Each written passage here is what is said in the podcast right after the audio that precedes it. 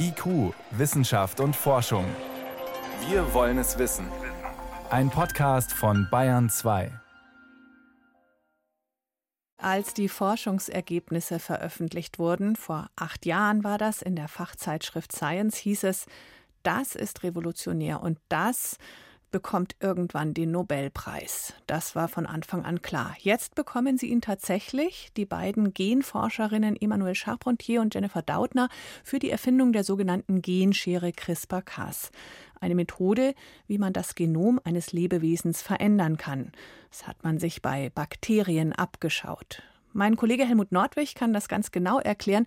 Helmut, die Schere nicht als echtes Werkzeug.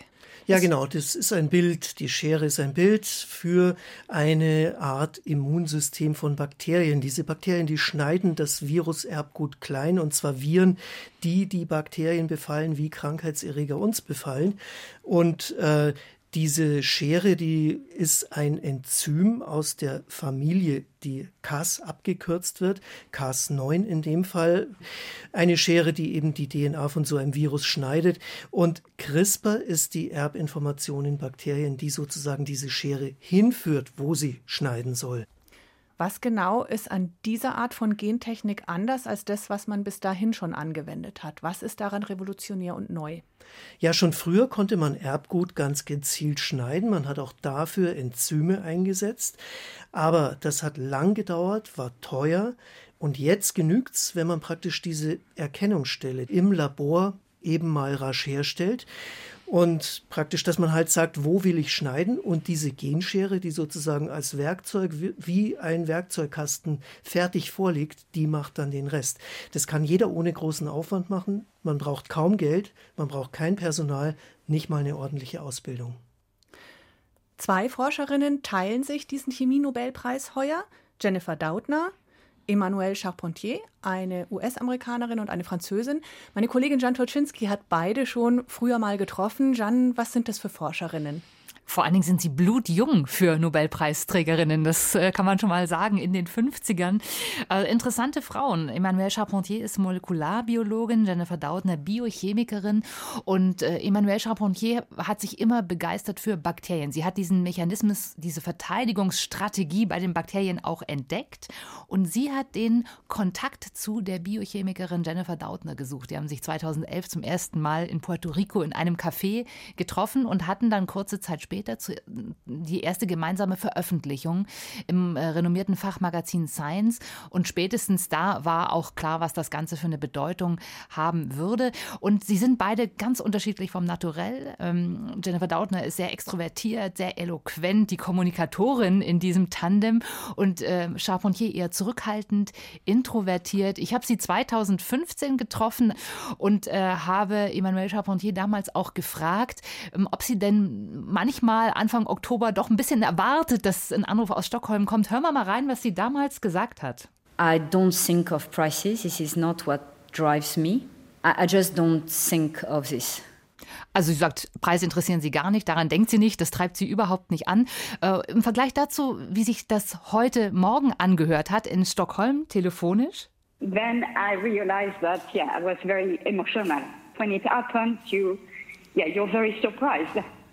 Ja, also sie war wirklich sehr bewegt und sehr emotional dabei. Ja. Äh, für ihre sonst so zurückhaltende Art hat man wirklich gemerkt, also das hat sie wirklich sehr stolz gemacht. Man hätte sich auch vorstellen können, dass die beiden den Nobelpreis im Fach Medizin bekommen, weil diese Genschere ja im medizinischen, gesundheitlichen Bereich eine enorme Bedeutung hat, oder? Welche genau? Die große Hoffnung, die sich damit tatsächlich verbindet, ist, dass man sozusagen schadhafte, veränderte Gene gewissermaßen reparieren kann. Und zwar sowohl für Krankheiten, die wir Menschen schon haben, ja, also etwa äh, gab es solche Experimente äh, bei HIV, aber man hat zuallererst daran gedacht, dass Krankheiten, die auf einen Fehler auf ein, in einem einem einzigen Gen darauf zurückzuführen sind, dass man da diese Genschere einsetzen kann. Das ist eigentlich die große Hoffnung. Äh, und da gibt es auch schon äh, Versuche zum Beispiel mit Duchenne-Muskeldystrophie, einer Muskelerkrankung ähm, oder der Huntington-Krankheit, also Krankheiten, wo man weiß, ein Gen ist dafür verantwortlich. Da ist eben die große Erwartung, dass man die irgendwann dann ja, reparieren kann auf diese Weise. Und außerhalb des menschlichen Körpers, Helmut Nordwig, was kann man da alles mit der CRISPR-Cas-Schere machen? Ja, man kann inzwischen sogar noch viel mehr als einfach nur Gene zu schneiden. Man kann andere Gene reinsetzen, man kann Gene verändern.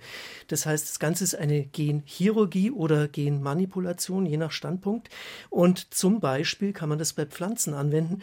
Reis hat zum Beispiel die Eigenschaft, dass er leicht Schwermetalle aus dem Boden holt. Ist ein Riesenproblem in Ländern wie Bangladesch, wo Arsen den Boden vergiftet. Und so hat man nun einen Reis erzeugt, der einfach kein Arsen aus dem Boden rausholen kann, auch kein Cadmium. Ist also tatsächlich was, was Leute besser essen können als vorher. Es gibt Pflanzen, die auf die Weise erzeugt wurden, die Dürre und Schädlingen widerstehen. Es gibt Mücken, die manipuliert wurden in einer Weise Mücken, die Malaria übertragen, so dass die sich nicht mehr fortpflanzen. Aber da stellt sich auch natürlich schon die Frage, das beeinflusst möglicherweise ein ganzes Ökosystem. Und, Und neben den Chancen gibt es dann vielleicht auch Probleme. Ganz genau. Und diese Probleme, die sind noch lange nicht diskutiert. Äh, auch im Bereich der Medizin haben wir die. Da ist zum Beispiel ähm, die Frage, was passiert denn, wenn jetzt jemand hergeht und Embryonen manipuliert? Die, ist ja schon passiert. Das ist schon passiert 2018 und die ganze Welt hat gestaunt, weil keiner gedacht hat, dass das jemand wagen würde. Aber es ist eben dermaßen einfach geworden, dass das ein chinesischer Forscher einfach probiert hat.